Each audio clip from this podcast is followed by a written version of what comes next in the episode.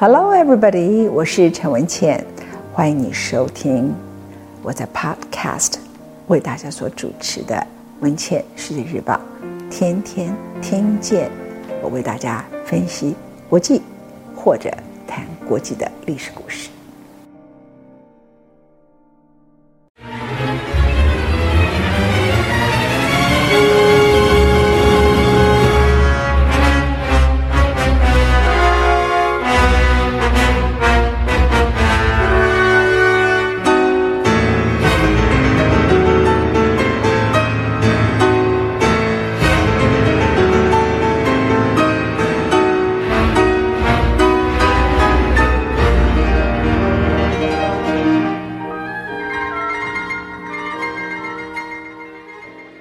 欢迎你来到关于罗斯福的第六讲。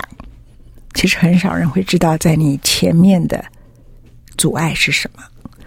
罗斯福总统赢得了光荣的第二任秋风扫落叶般的胜利，他万万没有想到，他的第二任面对的是如此的困难。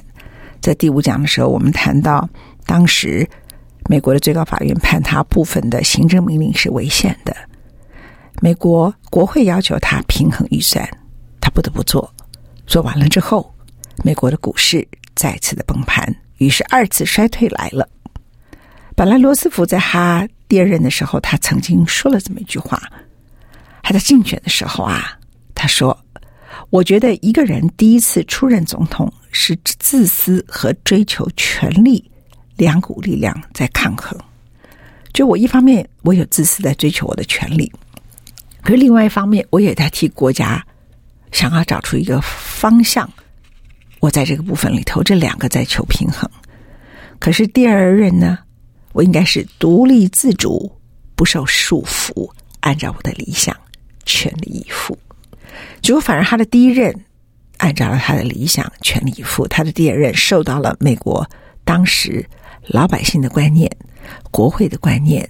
经济学家很幼稚的一些意识形态，还有大法官宪政制度的掣肘，他的第二任受到了束缚，而这个束缚呢，它使得美国的失业率又回到了至少百分之十二。最重要是，美国当时是全世界唯一最大的经济体，其他的国家当时已经都已经一塌糊涂了。他这一摔跤，就影响了。好不容易，全球刚刚复苏的一点幼苗又像火烧起来了。日本军国主义更猖狂，希特勒更嚣张。就在这个情况里头，随着罗斯福的第二任，世界间接的进入了二次世界大战的前夕。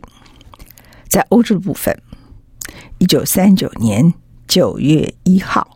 欧洲战争爆发了，而欧洲战争呢，爆发之前，其实当时罗斯福本来想要援助在德国受到迫害的犹太人，但美国人是不同意的。到一九三九年发生各种反犹太的事件，还有德国入侵波兰，美国人会觉得说：“哎，这可能会对我们是一个威胁。”我们或许不可能再自我孤立、隔岸观火，但仍然没有形成主流的民意。根据当时有一项盖洛普的民意调查，百分之八十二的美国人是支持同盟国的，支持英国、法国这些同盟国，只有百分之二的人是支持纳粹。可是问他们要不要？卷入这次的欧洲战争，百分之九十的美国人说 no，所以很多人并不了解说，美国今天我们所熟悉的世界警察，在二次世界大战之前是不存在的，所以美国就隔岸观火的看着纳粹在整个欧洲连战皆捷。罗斯福呢，对于美国人对国际事务事件的看法，他向来不一样。其实，从在国际联盟第一次世界大战以后，他看着美国民主党的总统 Wilson 被美国国内批评。当时我在前头的时候谈到罗斯福第一讲、第二讲的时候，我就提到说，他说他很想找各种理由来反对国际联盟，可是他想破头了，就想不出理由。但是 Wilson 因为这样的一个主张，他使得民主党面临了半个世纪以来最大的一次惨败。所以你就知道说，美国那种不想卷入战争的民意有多么的深入人心，它几乎是已经深到变成在他们的每一个人的血液，在他们的细胞里面。在那个年代，罗斯福当时很感慨的说：“啊，我们就算中立，也不应该不闻不问吧。”可是他拿这样的一个美国。一点办法都没有。那唯一他做了一件事情，就敦促国会废止了第一次世界大战之后禁止军火出售的规定，也就是可以卖一些军火到欧洲去。那那其中，美国出口品的百分之四十四都卖到了英国。经过了几个月的观战，到了一九四零年，德国已经征服了丹麦。好，从一九三九年到一九四零年的春天，很短的时间里头，不只是打下了奥地利、波兰，一路打到了北欧。东欧呢是早就已经征服完了，打到了北欧。哎，这个英国人眼睛大开，美国人也在眼睛大开。所以我常常讲说，在欧洲人的眼中，匈牙利啊、捷克这些国家其实并不见得是欧洲的一部分啊，所以在历史里头一直如此。德国就征服了丹麦、挪威、荷兰。卢森堡到比利时的时候，大家开始觉得这事情不对了。法国才开始觉得完蛋了，然后呢，后悔了。我们不应该那时候法国根本就维希政府是跟希特勒签了密约的啊，签了和解合约。那英国呢，全英国就开始疯了，然后因此才任命了丘吉尔出任了首相，一直把法国征服下来。德国势如破竹。这个情形一直到一九四零年九月，眼看着下一个就是英国。那美国和英国呢有特殊的关系，所以罗斯福就采取了一项大胆的措施，他仍然是以总统的紧急命令权、行政命令，把五十艘服役已久但是仍然可以用的驱逐舰直接送给英国，交换呢可以租借英国在海外的海军基地。一九四零年又来了一场美国大选。罗斯福在这一刻，他面临过去的惯例，大选两任，大家都不选了。可是他觉得欧陆战争，他必须选下去，因为他知道大多数的美国人民并不了解，美国人不可以把自己置之于国际事务之外，他必须用他个人的声望来领导这个世界，说服美国人。他决定竞选第三任。那个时候的美国宪法还没有禁止可以竞选。第三任、第四任，在一九五一年呢，美国才通过新的宪法修正案，是第二十二条，限制美国总统任期最多两任。所以呢，他最后投入了第三任。我刚才提到，主要的原因就是他想解决欧洲事务的各种能力。哈，他觉得只有他才可以做到。当时他根本没有意识到这就是第二次世界大战，所以其实人处在二次世界大战中，都还未必意识到这个就叫做。二次世界大战，他也向民主党员剖析，美国必须打破传统，所以他必须走向第三任的连任。当时的罗斯福说：“我好几个夜晚都躺着想，我自己问自己，身为美国的三军总司令，我是否有权利呼吁美国人自我训练，为国家效劳，然后拒绝一己之私呢？面对危难。”每个人都不应该逃避他应负的责任，但是他自己也知道，在那一刻并不容易。他说：“我自己啊，都在两个摇摆。其实他对于选第三任没有那么坚定。他说，有一部分的我很想要退休，回到当时的海德公园，也就是他出生的罗氏大宅去写回忆录。可是他的良知不允许他，所以这一次。”他仍然出来竞选了。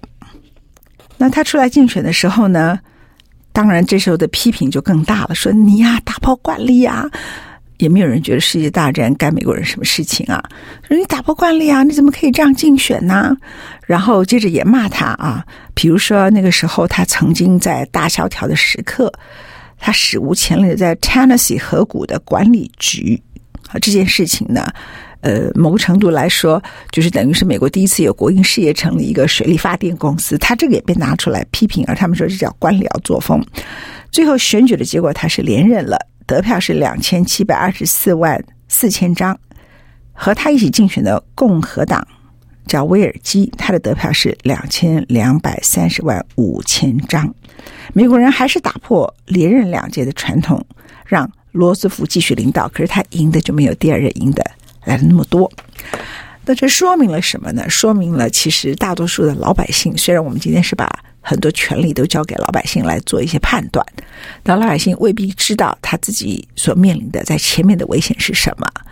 还有第二个，老百姓很会很厌烦一个人。我每天都看到你，我已经看你八年了，我还在看到你。这个，但是老百姓的一个天性，所有的英雄都会令人厌烦。这是一位很有名的历史学家 Paul Kennedy 所讲的话啊。然后呢，基本上美国国内还本来为这个问题继续吵，从一九四零年他竞选第三任一直吵，但是吵到了一九四一年，突然就没有什么再吵下去了。因为美国已经变成了民主国家的兵工厂，利用了租借法案，将飞机、坦克还有其他的战争用品送到了英国。那个时刻，中国也开始因为抵抗日本的侵略，获得了美国的援助。在战争中，在全部贷款援助达到五百亿美元。同时，罗斯福冻结了德国、意大利这些法西斯国家在美国所有的存款。以及所有的信用，接着是日本也列入了冻结的对象。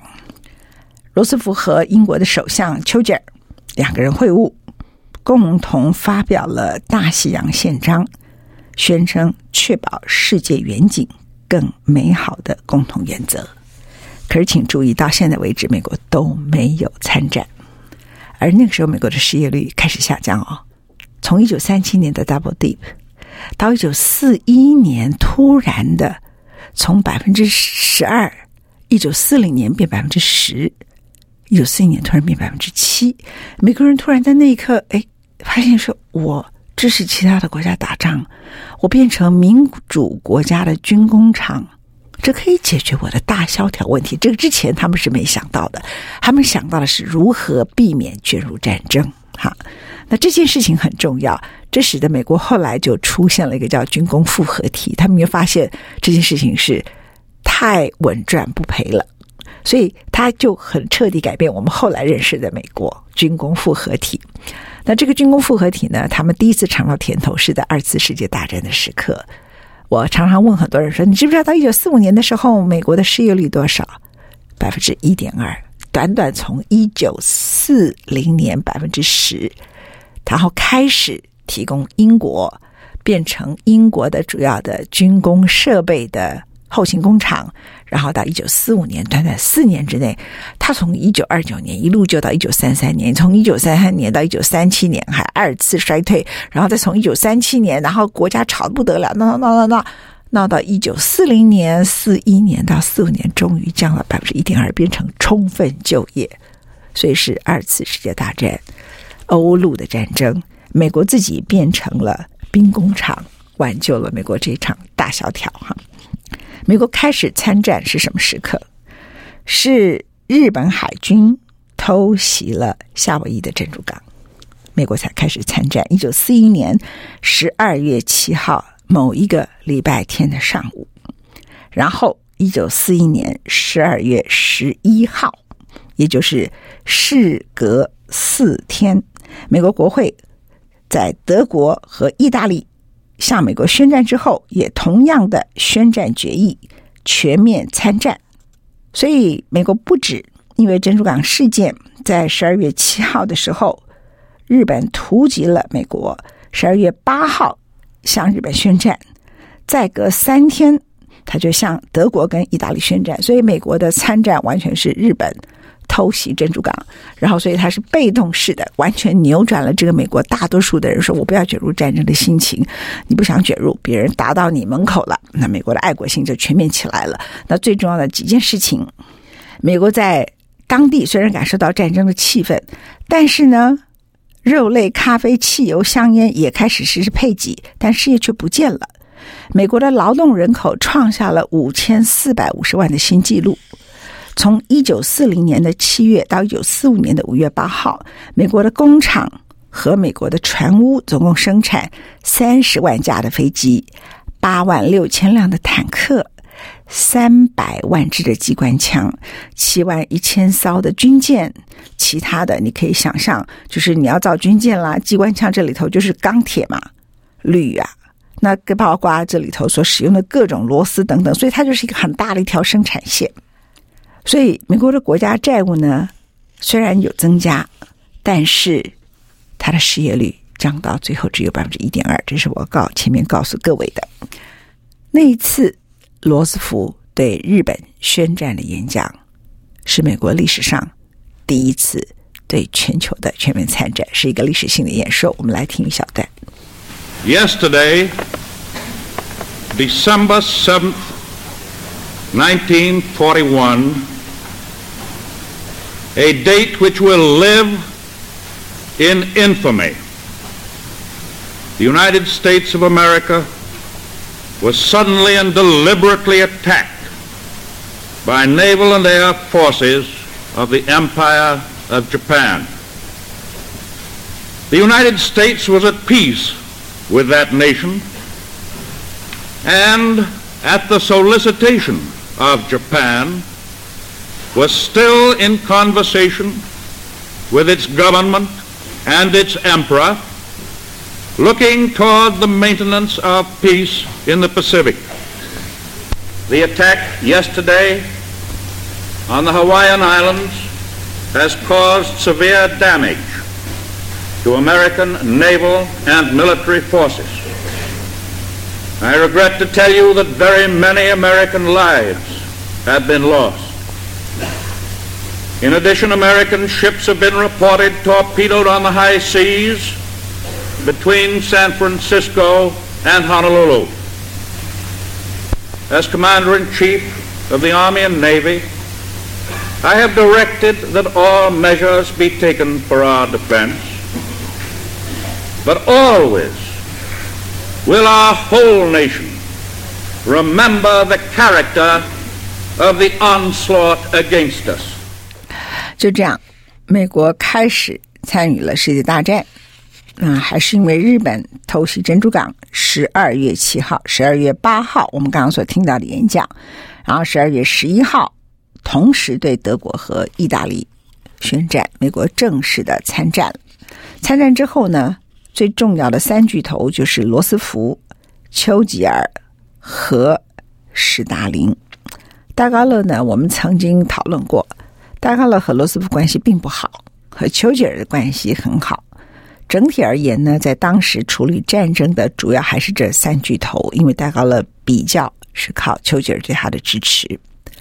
虽然最后最重要的诺曼底登陆是在法国这一个地方，可是戴高乐的角色并不多，是由三巨头来讨论二次世界大战之后主要的和平秩序。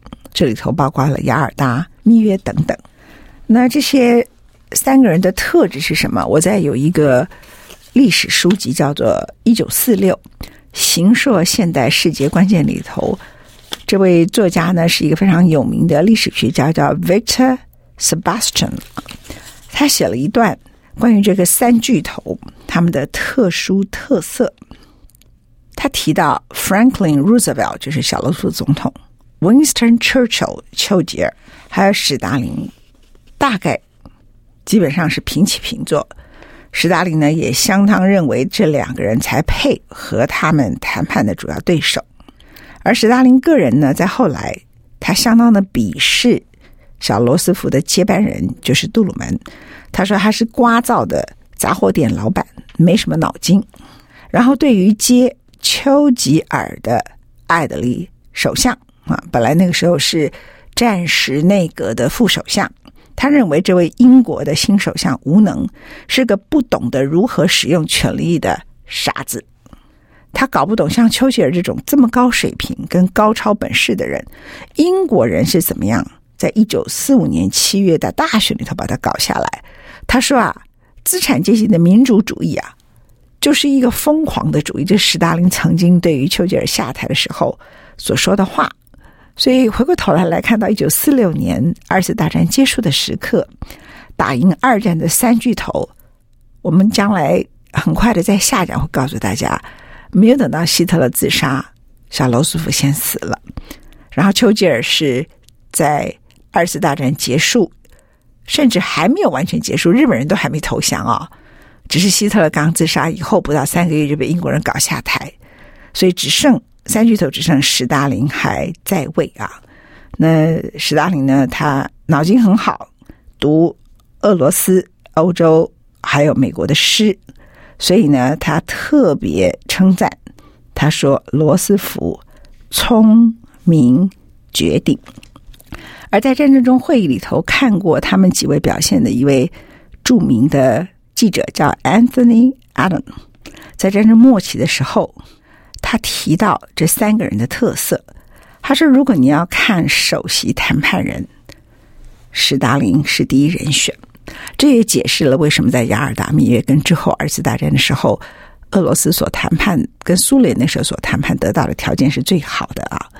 他们说呢，史达林从不暴冲，连受激怒的情况都很少见。他会借用比较巧妙的手法得到自己要的，却又不让人家发现他顽固不可理喻。那从雅尔达写给妻子的信里头，史达林也是三个巨头里头最让人家觉得很特别的。他们说他坐在那里。头一个半小时左右，一句话都不说。哎，所以沉默的人可怕哈！他一句话，史达林都不讲话，不发一语，也没有人请他发言，他也不在乎。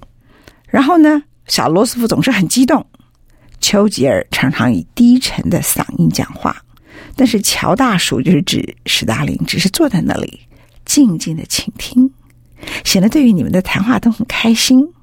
终于插上话的时候，他没有任何空泛的字眼。字字中肯之外，很快的拿到他所要的东西，这样啊。那这个是当时的参与谈判的一些人，后来变成记者，当时是记者，后来变成历史学家所写的。那我们自己只能够引述他们的叙述啊。那也看到好像活灵活现的当时的一些状况。那么二次世界大战呢，真的非常重要的是一九四四年六月六号。是二次大战最关键的一天，盟军在艾森豪将军的领导下，于法国的诺曼底登陆成功，连连胜利，在八月二十五日的时候解放巴黎。然后，最后一九四五年三月七号，盟军越过莱茵河，直接威胁了德国。四月三十号，希特勒自杀。可是，在希特勒自杀之前，罗斯福总统因为脑溢血的意外已经先行走了。我们先来听一下六月六号，一九四四年，罗斯福对全世界宣布诺曼底登陆的演说。My fellow Americans, last night when I spoke with you about the fall of Rome, I knew at that moment.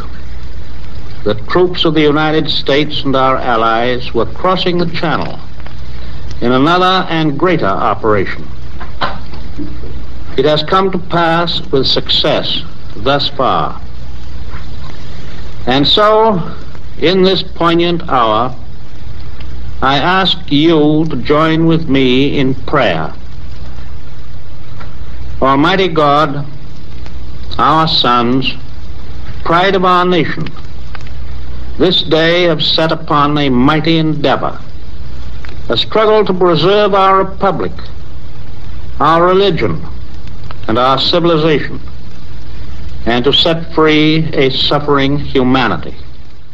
我们刚刚所听到的就是他在宣布一九四四年六月六号诺曼底登陆的时刻，他要求全美国的人和他一起祈祷的。演说关于罗斯福的第六讲，我们讲到这里。接着我们要谈到他如何不幸的死亡，美国如何突然失去了他们的总统，在下一讲。